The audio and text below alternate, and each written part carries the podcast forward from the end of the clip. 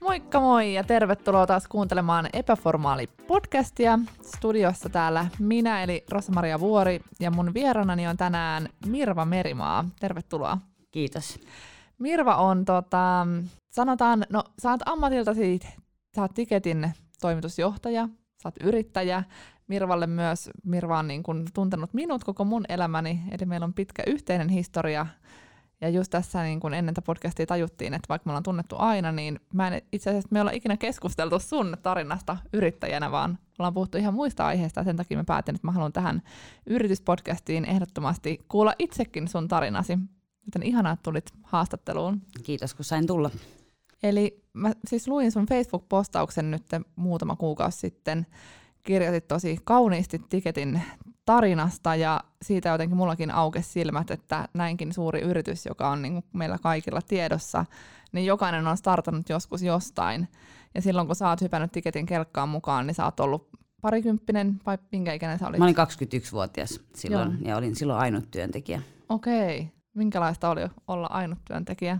No olihan se aika raskasta. Mä olin aika tunnollinen ja olin siis kipeänä, mikä nykypäivänä on ihan kauhea ajatus, että menee kipeänä töihin, mutta olin, pidin myös 38 asteen kuumeessa ja sairaana sitä putiikkia auki. Ja se oli ehkä semmoinen, että et, et se söi kyllä voimia, kun ei ollut ketään, kenelle soittaa, että voisiko tulla tuuraamaan. Ja en jotenkin pystynyt ajattelemaan, että nyt laitan lapun luukulle, kun silloin ei vielä ollut verkkokauppaa eikä mitään muutakaan, että se oli ainut tapa myydä niitä lippuja ja ne, mm. niitä oli pakko, niitä postitustilauksia oli tosi paljon enemmän, niin laittaa matkaan, että ihmiset saa lippunsa ennen kuin se tapahtuma on ohitse. Mm, tuo on muuten absurdi ajatus. Jotenkin on niin tottunut siihen, että voisit netin kautta hoitaa.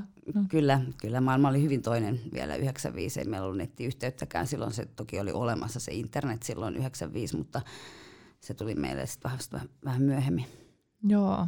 Miten, sä olit siis 21-vuotias, oliko sulla niin kun, mm, oliko tehnyt töitä minkälaisia aikaisemmin, oliko sulla jotain kokemusta alalle vai ihan sokkona hyppäsit kelkkaan mukaan? Joo, mä, olin, mä oon tota, käynyt kauppaopiston, mä oon niin laskentatoimen merkonomi koulutukseltani, eli mä olin tehnyt jonkun verran toimistotyötä – ja sitten tikettiin tuli sen tilanne, että sinne tarvittiin pikaisesti työntekijää. Ja mun isä Juhani Merimaa tai hänen yrityksensä Helsingin Rock'n'Roll Oy, joka tota, tavasti ja klubia pyörittää, niin omisti sataprosenttisesti tiketin ja tartti työntekijää. Ja sitten hän soitti mulle, että voitko tulla ja aloittaa viikon päästä. Mä olin just ajatellut itse, että mä lähden ulkomaille ja katsoa vähän maailmaa. Ja toi, toisin sitten kävi, sinne, sinne menin ja siellä edelleen olen.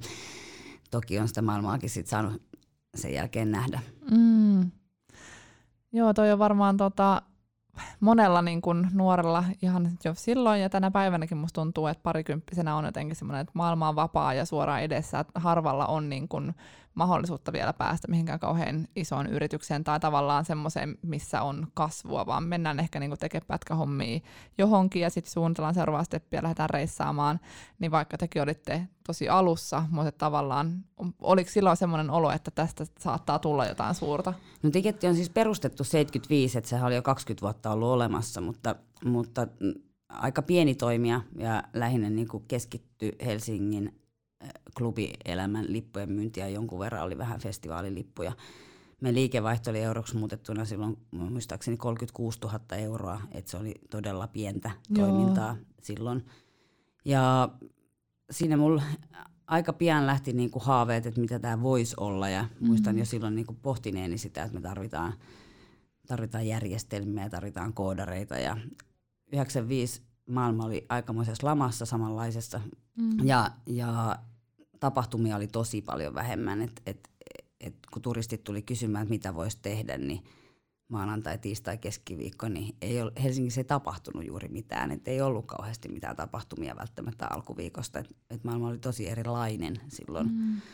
Tuo on ihan absurdi ajatus, koska jotenkin tuntuu, että on ainakin mun koko elämäni, niin tuntuu, että tapahtumia on ollut niin paljon, että ei niitä ole niin kuin jaksanut edes seurata, ei niistä tiedä. En mä niin kuin, hyvin harvoin mun äiti esimerkiksi käy kattoo onko se meteli vai mikä joku sivusto, missä Joo. sä näet kaikki tapahtumat Joo. tai katsoo jostain lehdestä tapahtumasivut ja koko ajan seuraa Facebook-tapahtumiin, niin jotenkin itse olen aina elänyt semmoisessa tapahtumakylläisyydessä, että kun kaikilla meillä on vielä meidän omat henkilökohtaiset tapahtumat, mm. mitä niin kuin omassa lähipiirissä tapahtuu, niin sitten välillä tulee ihan semmoinen kun on velit aina asunut Helsingissä, että ei osaa arvostaa sitä kaikkea, mitä täällä on, koska on niin paljon niin kuin joka musiikkigenreen ja jokaisen kiinnostuksen kohteeseen ja erilaisille ihmisryhmille ja eri ikäisille eri mm. toimipisteissä niin paljon tapahtumaa ja keikkoja ja konsertteja ja ties mitä.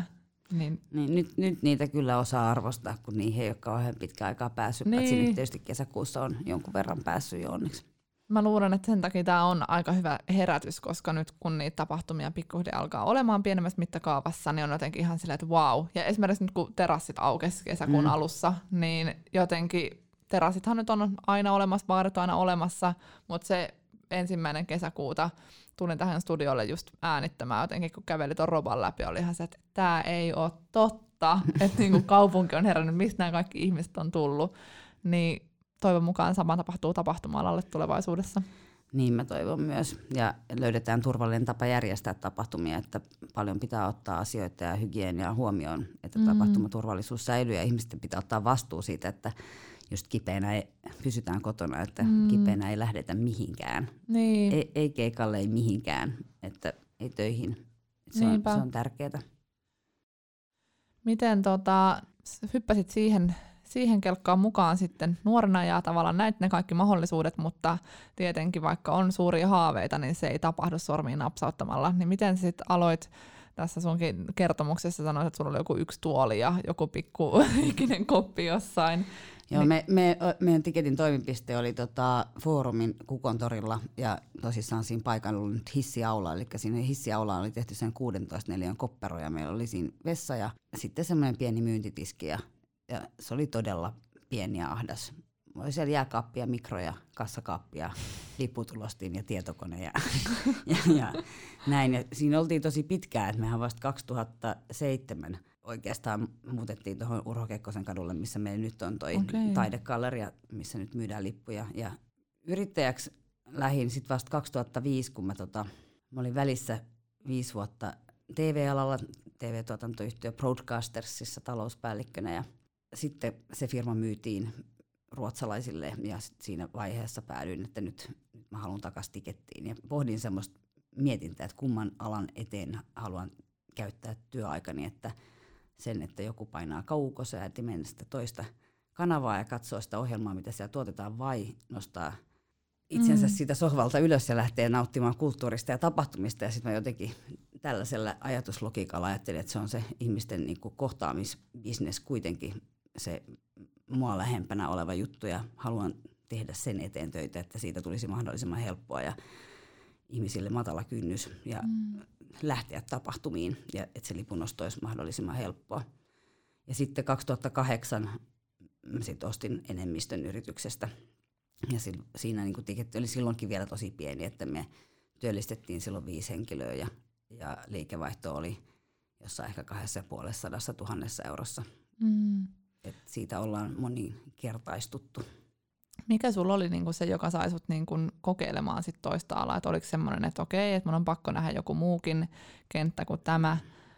No se meni aika vahingon kautta Broadcastersilla äh, omistajana on Saku Tuominen ja Juha Tynkkynen ja mä olin sinne yhden talousassistentin tai tiketin entinen työntekijä, joka on ystäväni, niin tota, hänet sinne suosittelin ja sitten hän oli siirtynyt jo toisiin hommiin, että hän oli tota, ruvennut tuotantopäälliköksi ja sitten se talousäityysloma ihminen ei tullutkaan takaisin, minkä piti tulla ja sitten mm. oli vähän pulassa, että kukas nämä laskut maksaa. Mä menin aluksi sinne vaan maksamaan laskuja ja sitten sit sen totesi, että ne tarvitsisi jotain pysyvää ihmistä, että voisiko mä mm. jäädä sinne ja sitten mä viihdyin siellä tosi hyvin.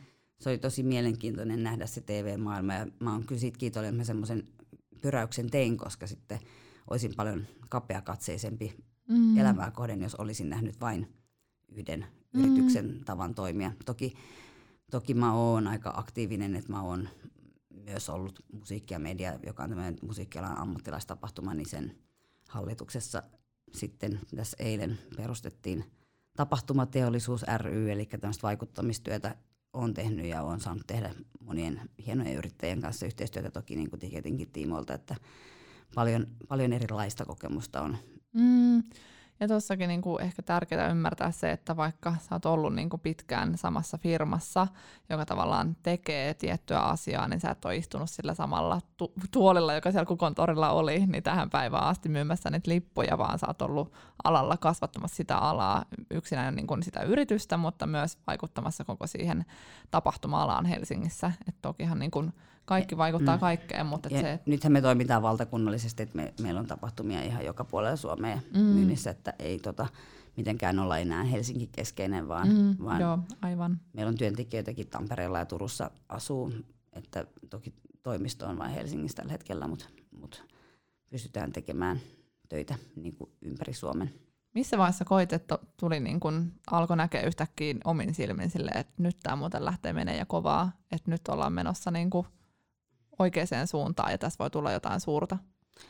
No kyllä me silloin, kun me ruvettiin kehittää tuota meidän nykyistäkin järjestelmää, mikä on meidän täysin oma tekemään, me 2005 ruvettiin tekemään ja 2006 me saatiin se niin kuin valmiiksi, tai ei valmis se ei ole vieläkään, mutta silleen, että ruvettiin käyttämään sitä 2006 syyskuussa, niin se mahdollisti sen, että meillä on niin kuin selainpohjainen myyntijärjestelmä, mikä voi levittäytyä muualle ja saatiin tota perustettua ensimmäisiä toimipisteitä niin kuin muualle Suomeen yhteistyössä niin kuin levykauppojen kanssa ja meillä on 35 toimipistettä. Sitten, sitten ehkä se on joskus 2010-2011 saatiin R-kioskin kanssa yhteistyösopimus ja se oli ehkä sellainen, että nyt me ollaan niin kuin todella saavutettava mm. niin kuin monesta paikasta, että kun kaikista R-kioskeista voi käydä hakemassa mm. tiketin lippuja. Ja sitten tietenkin kun verkkokaupan kasvu on ollut huimaa tällä alalla, että sitten vieläkin jotkut alat, niin kuin vaikka esimerkiksi Finlayson sanoi, että nyt on verkkokauppa kasvanut tämän koronan myötä heillä, mm. mutta kyllä meillä on ollut jo pitkään niin kuin 85 prosenttia kaupassa tapahtuu siellä verkkoalustassa tai ainakin alkaa se ostaminen sieltä. Mm. Tuliko siinä niin sitten semmoinen tavallaan huuma tai jotenkin voisi ehkä uskoa, että siinä vaiheessa, kun on kasvavassa yrityksessä, tavallaan sä näet jo maailmanmuutoksen ja sellaisen, että kun silloin parikymppisenä on haaveillut jostain, että mitä tämä voisi olla, ja sitten alkaa niin kuin omin silmin näkemään, että se on sitä, niin tuleeko semmoinen, niin kuin, että vittu jes vihdoin, vai tavallaan sokaistuuksit siihen sille, että tavallaan on jo omat katseet jo seuraavassa stepissä jossain pitkällä tulevaisuudessa? No me kasvettiin aika nopeasti, että meillä oli 30 prosentin vuosikasvuja, ja se ei ollut ihan ongelmatonta, että se on eri asia johtaa viiden hengen organisaatioita kuin sitten taas 10, 15, 20 ja se organisaatio kasvaa aika nopeasti. Et, mm-hmm. et kyllä siinä on semmoisia niinku oppirahoja saanut matkan varrella maksaa siitä, että ei olekaan osannut samassa tahdissa muuttaa sitä johtamista, sen yrityksen johtamista ja henkilöiden johtamista siihen, mitä se olisi vaatinut. Ja, mm. ja meilläkin kippuiltiin ihan sellaisten asioiden kanssa, että me tarvittiin, kun aikaisemmin oltiin haluttu ja ajatellut, että pitää olla rentoa meininkiä, että, että ei turhia sääntöjä. Ja sitten yhtäkkiä tulikin sellainen tilanne, että, että okei, jotkut säännöt pitääkin olla, että mm. että että ihmiset kokee olensa turvalliseksi työyhteisössä, kun on yhteiset pelisäännöt, millä mennään ja mitä tehdään. Ja se on, se on tota asia, mikä ainakin oli semmoinen vaikea paikka siinä kasvussa, että, että se tuli vähän jälkijättöisesti. Toki Suomessa on niin kuin aika paljon myöskin lisäbyrokratiaa heti, jos sulla on 20 ihmistä töissä tai 30 ihmistä töissä, niin sit tulee erilaisia niin sääntöjä, mitä, mitä pitää asiat tehdä, mitä, mm. mitkä ei kosketa välttämättä niin pienempiä organisaatioita. Mm.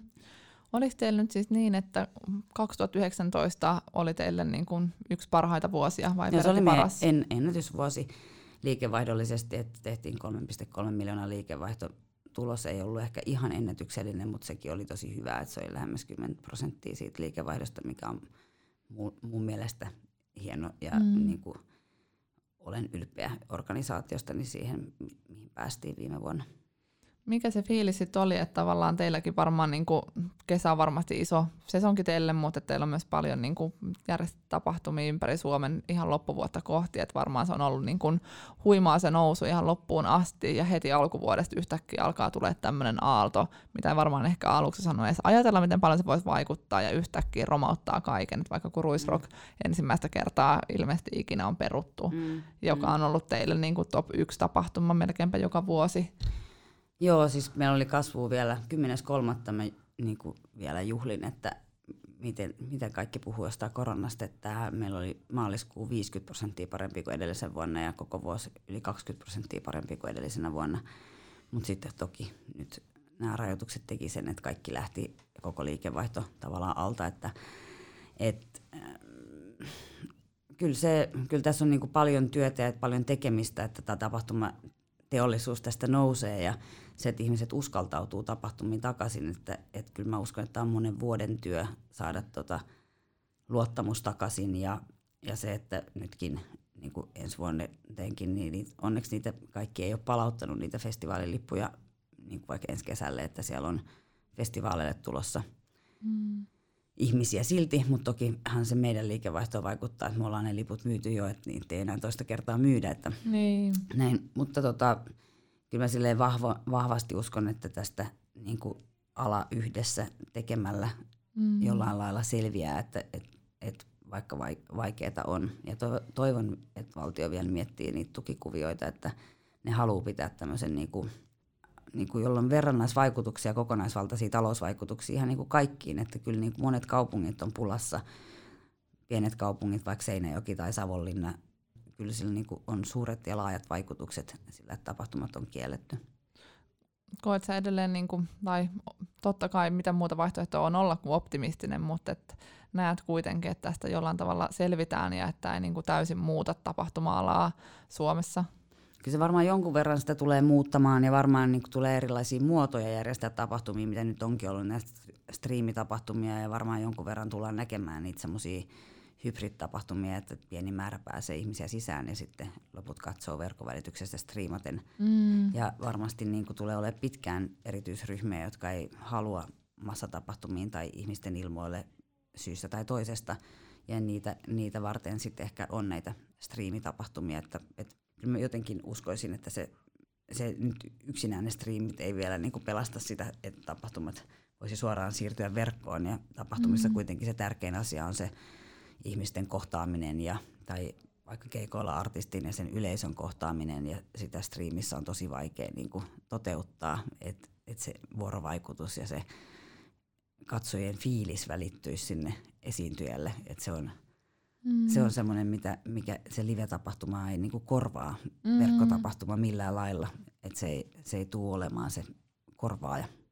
Joo, tässä niinku keskustelussa niin tosi paljon on nostettu artistien tilannetta esiin ja niin kuin en sitä vähättele ollenkaan, että, että monella niin kuin se on se ainoa tuloreikä ja että jos niitä keikkoja ei tule, niin jos on vaikka suunniteltu, että sä oot kiertueella koko vuoden ja yhtäkkiä sä et oo, niin mistä saa sitä työtä, mutta että täytyy myös muistaa se, että tapahtuma työllistää niin monta eri ammattiryhmää vielä siinä mm. porukan sisällä, että se vaikuttaa heihin kaikki ja mit, mitä sitten taas sillä alalla se tulevaisuus on, tai että pitääkö vaikka vaihtaa alaa tai lopettaa se oma yritystoiminta tämän tilanteen takia ja aletaanko sitten niin kun, siirrytäänkö tavallaan sit niin ketjuihin, jotka tulee jostain niin kuin ulkomailta, ettei tuetakaan enää pieniä yrittäjiä, koska niitä ei välttämättä ole. Että tavallaan niin kuin kaikki toi, että miten se niin kuin...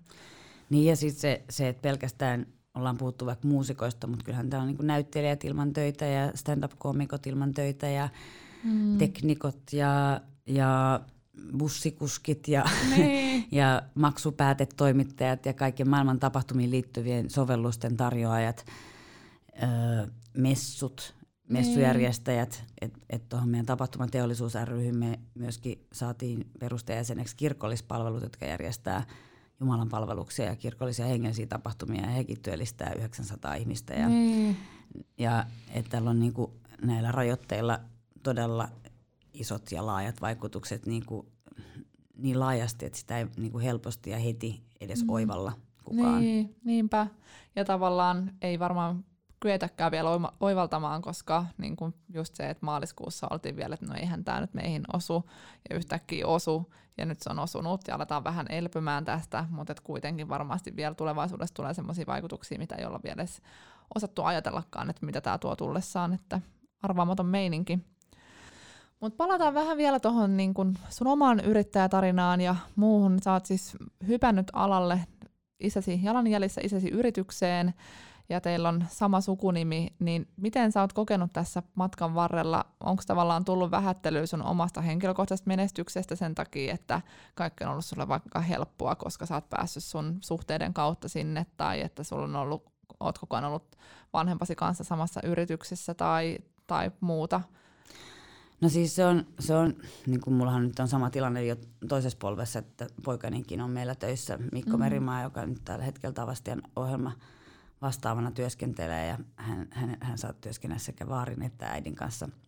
Mutta tota, toki ainakin aluksi mua häiritsi se, että, että aina kun mut esiteltiin, niin mut esiteltiin Juhani Merimaan tyttärenä. Se oli musta silloin parikymppisenä tosi jotenkin, että miksen mä voi olla vaan Mirva Merimaa. Mm. Niin kuin, et, ja nykyään mä ajattelen, että se on niin kuin ylpeys ja mä oon tosi onnellinen ja siitä, että mä oon saanut. Se on aika harvinaislaatuista, että saa tehdä isän kanssa töitä ja miten hieno yhteistyö meillä onkin. Ja vielä, nyt, vielä harvinaislaatuisempaa on tehdä sekä isän että pojan kanssa töitä. Mm. Et se, on, se on ihanaa, mutta ei se ongelmatonta ole.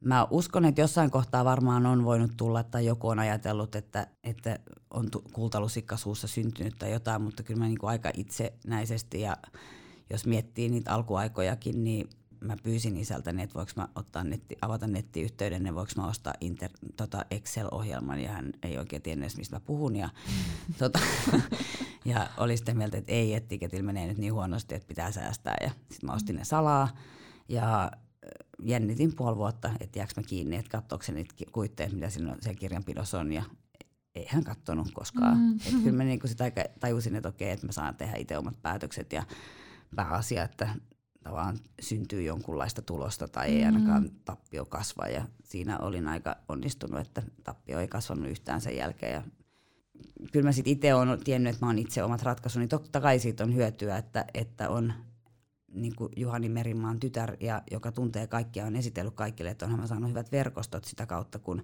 on ollut helppo tutustua. Mm. Toki se on vaatinut multa, multa myös itse aktiivisuutta, että mä oon verkostoitunut. Niin.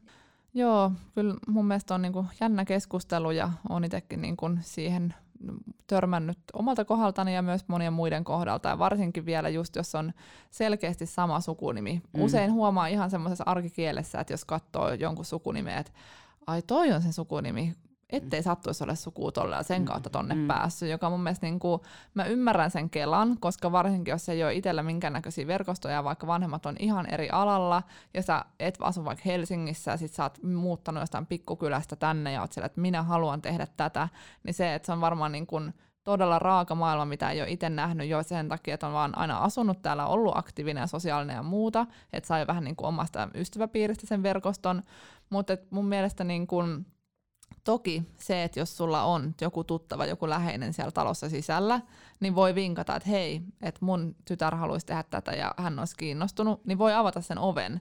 Mutta jos sä olet epäaktiivinen ja sulla ei ole minkäännäköistä potentiaaliselle alalle ja sä et halua itse tehdä työtä sen eteen, niin ethän se sinne jää. Ethän se sun uraa mm. luo. Ihan kun se sun isä olisi ollut koko ajan tässä tekemässä myös sun työt ja kantamassa sua, viemässä sua tapahtumiin ja tavallaan tehnyt työt sun puolesta, mm. vaan sä olet itse ollut intohimoinen ja halunnut kasvaa. Sä oot mm. nähnyt potentiaalia, ostanut salaa ne Excelit ja muut siellä, niin sä oot itse tehnyt ton työn, niin mun mielestä on niin kuin välillä tosi turhauttavaa kuulla, että jonkun omaa uraa vähätellään sen takia, että sattuu syntymään jonkun lapseksi. Joo, joo.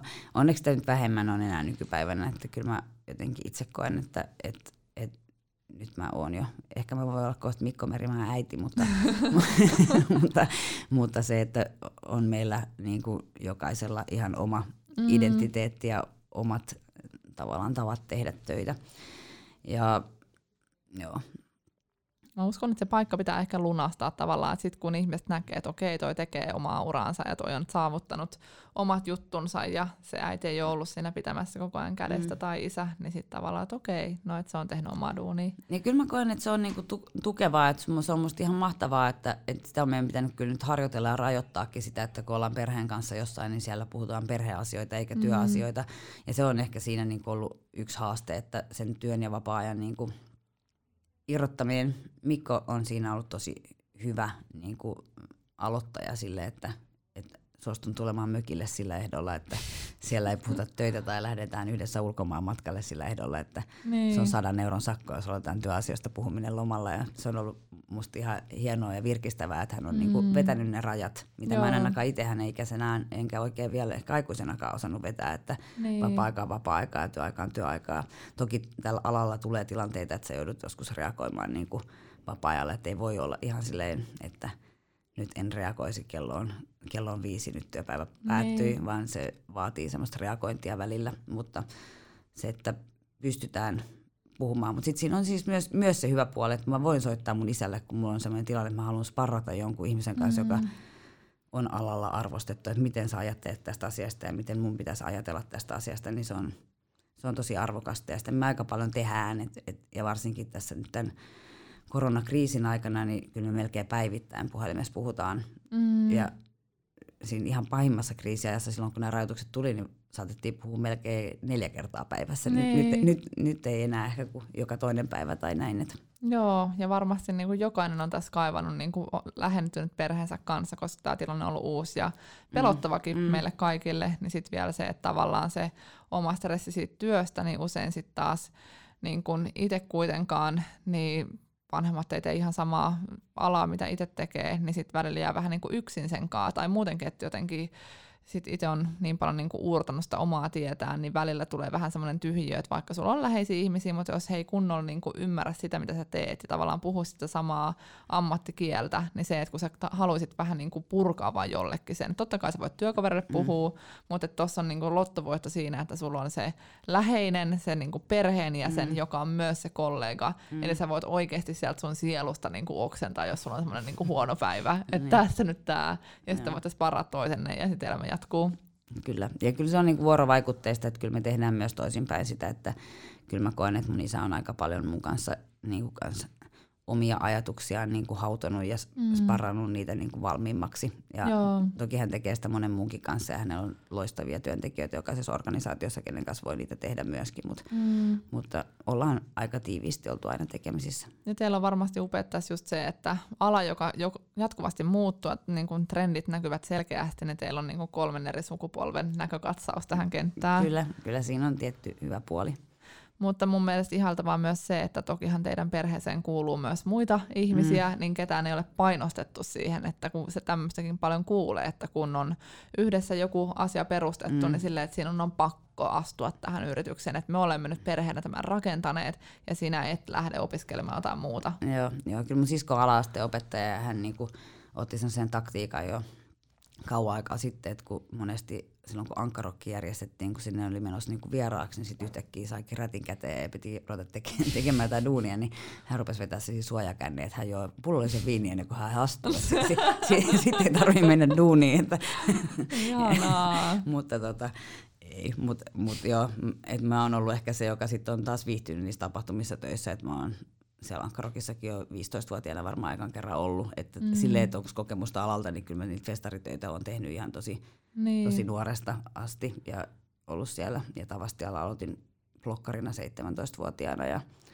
olin Tavastialla pitkään niin kuin, tavallaan baarissa duunissa. Ja Joo, ja mun mielestä tuossa on niin kuin vanhempienkin pitäisi ehkä nähdä se, että varsinkin jos on monta lasta, niin yleensä ne lapset on aika erilaisia keskenään, mm. vaikka ne tulisi samoista geeneistä. Että joku saattaa olla niinku todella intohimoinen samoista asioista, mistä on itse ollut, ja ehkä nähdä niinku jollain tavalla nuoren itsensä siinä lapsessa. Mm. Ja se mm. toinen saattaa ollakin vaikka ihan toisenlainen. Et ehkä se, että jotenkin me tässäkin podcast-sarjan ensimmäisessä jaksossa puhuttiin Marianne Lehikoisen kanssa siitä, että miten nuorelle pitäisi puhua yrittäjyydestä ja ylipäätään mihin suuntaan lähteä niin kuin tsemppaamaan, niin se, että vanhemmalla on aika iso rooli siinä niin kuin mielikuvassa, minkälaisen antaa, että mitä susta voi tulla ja mitä susta ei voi tulla, mikä on riskialtis ammatti ja mikä on niin kuin järkevä ammatti ja opiskelu ja muuta, niin jotenkin se, että varsinkin varsinkin ehkä ne vanhemmat, jotka niin kuin on tehnyt suurta uraa, niin myös niin kuin ymmärtää se, että vaikka on itse ollut intohimoinen, niin ei voi vaatia lapselta samaa, mm, mutta että jos mm. hänessä on se sama palo, niin totta kai sitten tsempata siihen suuntaan. Ja kyllä mä jotenkin ehkä uskoisin, että toi yrittäjyys tulee kasvamaan, että, että mä väittäisin, että työmaailma muuttuu sellaiseksi, että, että yrittäjät ostavat palveluita toisilta yrittäjiltä, eli mm. meilläkin on siis muutama työntekijä, niin että he ei ole meillä niinku tavallaan palkkasuhteessa, vaan he tekevät muutakin, että jotain asiantuntijatöitä, niin kuin talousjohtaja esimerkiksi, niin Joo. johtaa myös muiden yritysten taloutta, että se ei ole meillä joka päivä ja laskuttaa mm-hmm. oman yrityksensä kautta töistä ja tällainen varmaan tulee lisääntymään ja, ja varsinkin jos on epävarmat ajat, niin se on helpompi ajatella, että ostaa jotain projektipalveluita mm. niin kuin yrittäjiltä kuin se, että palkkaa sitä omaa henkilökuntaa.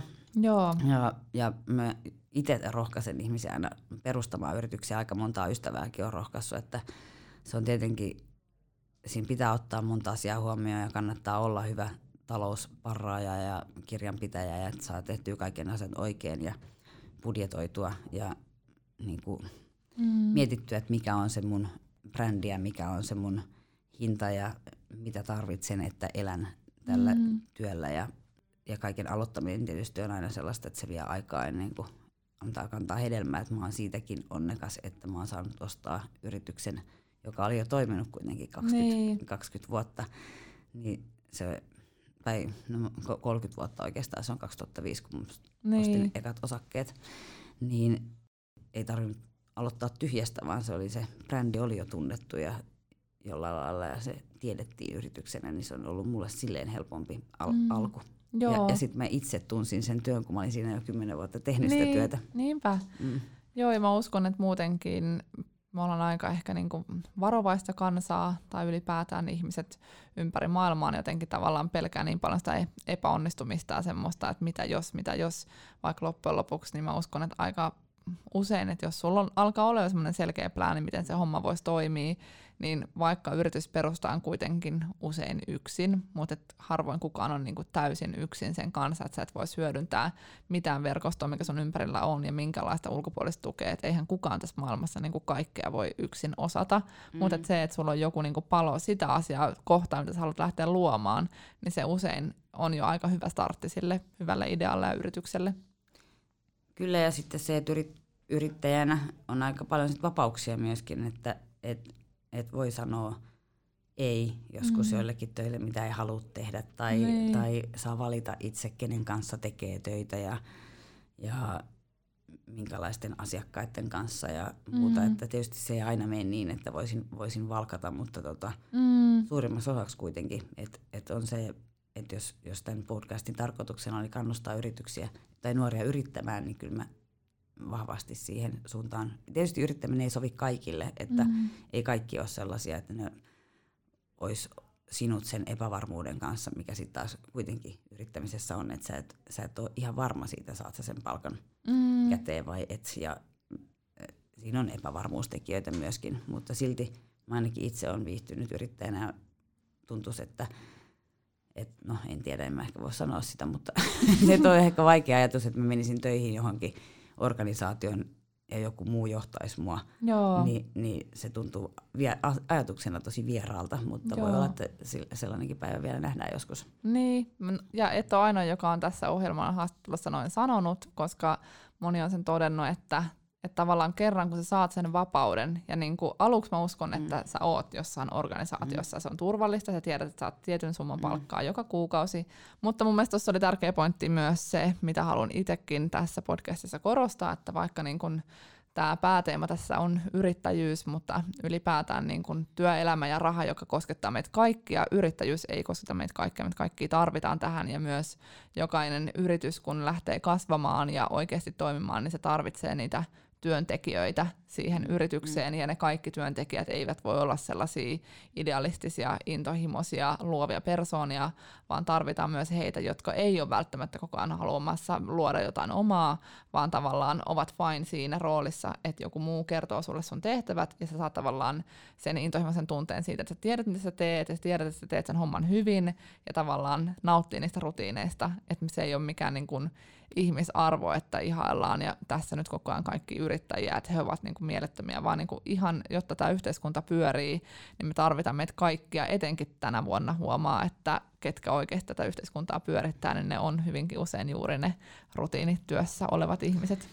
Joo, ja, ja tiimi, tiimin muodostuksessa ylipäätänsä on tärkeää se, että, että on tarpeeksi erilaisia ihmisiä ja eri rooleista kiinnostuneita ihmisiä. Mm. Että jos olisi kaikki samanlaisia, niin, niin se, harvemmin, niin kuin, mm. se harvemmin se lopputulos on hyvä. Ja se onkin tärkeää niin kuin löytää jokaisen omat vahvuudet ja rakent, tiimin rakentamisessa miettiä, että minkälaista osaamista ja minkälaista mm, niin kuin luonteenlaatua vaaditaan, jotta tämä tiimi toimii täydellisesti yhteen. Ja, mm. ja olen, olen sitä mieltä, että tarvitaan myös niitä, niitä rutiineiden tekijöitä, että ne on tärkeitä. Kyllä, ja heitä niin kuin pitää yhtä lailla ty- työyhteisössä kiittää ja ihalla ja korostaa. Ja itse ainakin ihailen suunnattomasti välillä niin mietin, että voi vitsi, kun olisin jotenkin järjestelmällisempi ja semmoinen, joka niin kuin syttyisi niitä rutiineista, että saisin asioita paljon enemmän tehtyä, jotenkin niin kuin semmoinen jatkuvasti u- uuden ideoiminen ja jotenkin seuraavien steppien luominen ja muut, niin se on aika semmoista ehkä jopa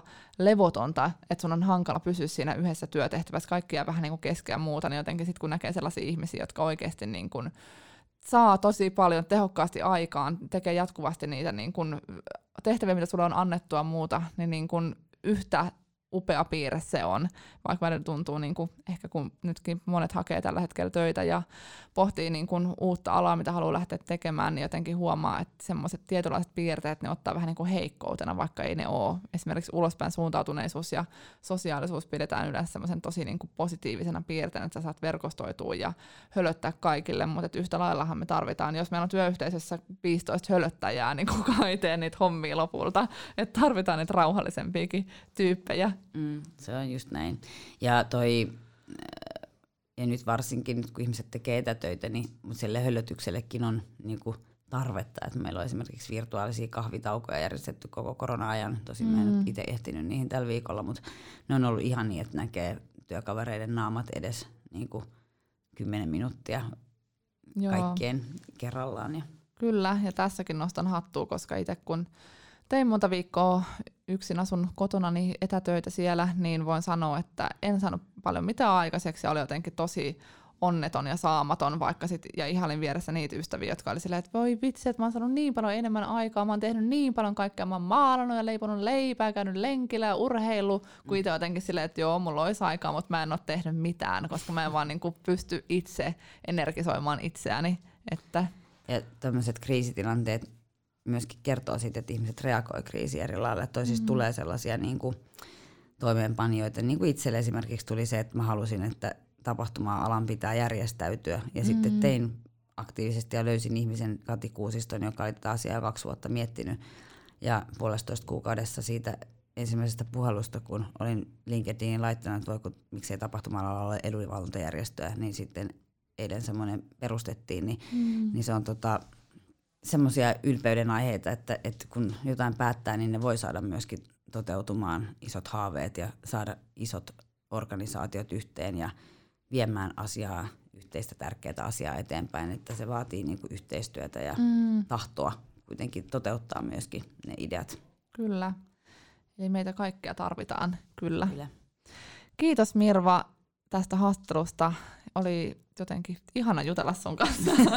Tuli jotenkin ihan uusia ajatuksia, että vaikka teidän perheen yritystarina on ollut tuttu, niin jotenkin tämä näkee ihan eri silmiin ja juuri se tavallaan kaikki mahdollisuudet siinä, että jos lähdetään niin kuin perheen eri jäsenet on messissä ja mikä tavallaan kenenkin panos on ollut ja miten niin kuin, tässäkin on kuultu paljon semmoisia pieniä yritystarinoita, että miten niin kuin yksi ihminen on lähtenyt pyörittämään niin kuin omaa kuviotaan, niin entä sitten kun se homma räjähtää käsiin, että se on niin oikeasti maanlaajuinen todella iso bisnes ja nyt sitten taas mennään täysin ihan toiseen suuntaan ja tästä seuraavaksi jälleen ylöspäin.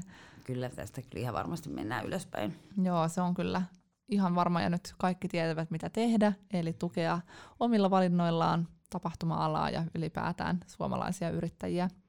Ja lahjakortteja on myynnissä paljon, jos ei vielä uskalla tapahtumiin, mutta uskaltaa niihin joskus, niin niitä Kyllä. löytyy tiketistä monelle eri tapahtumajärjestäjälle.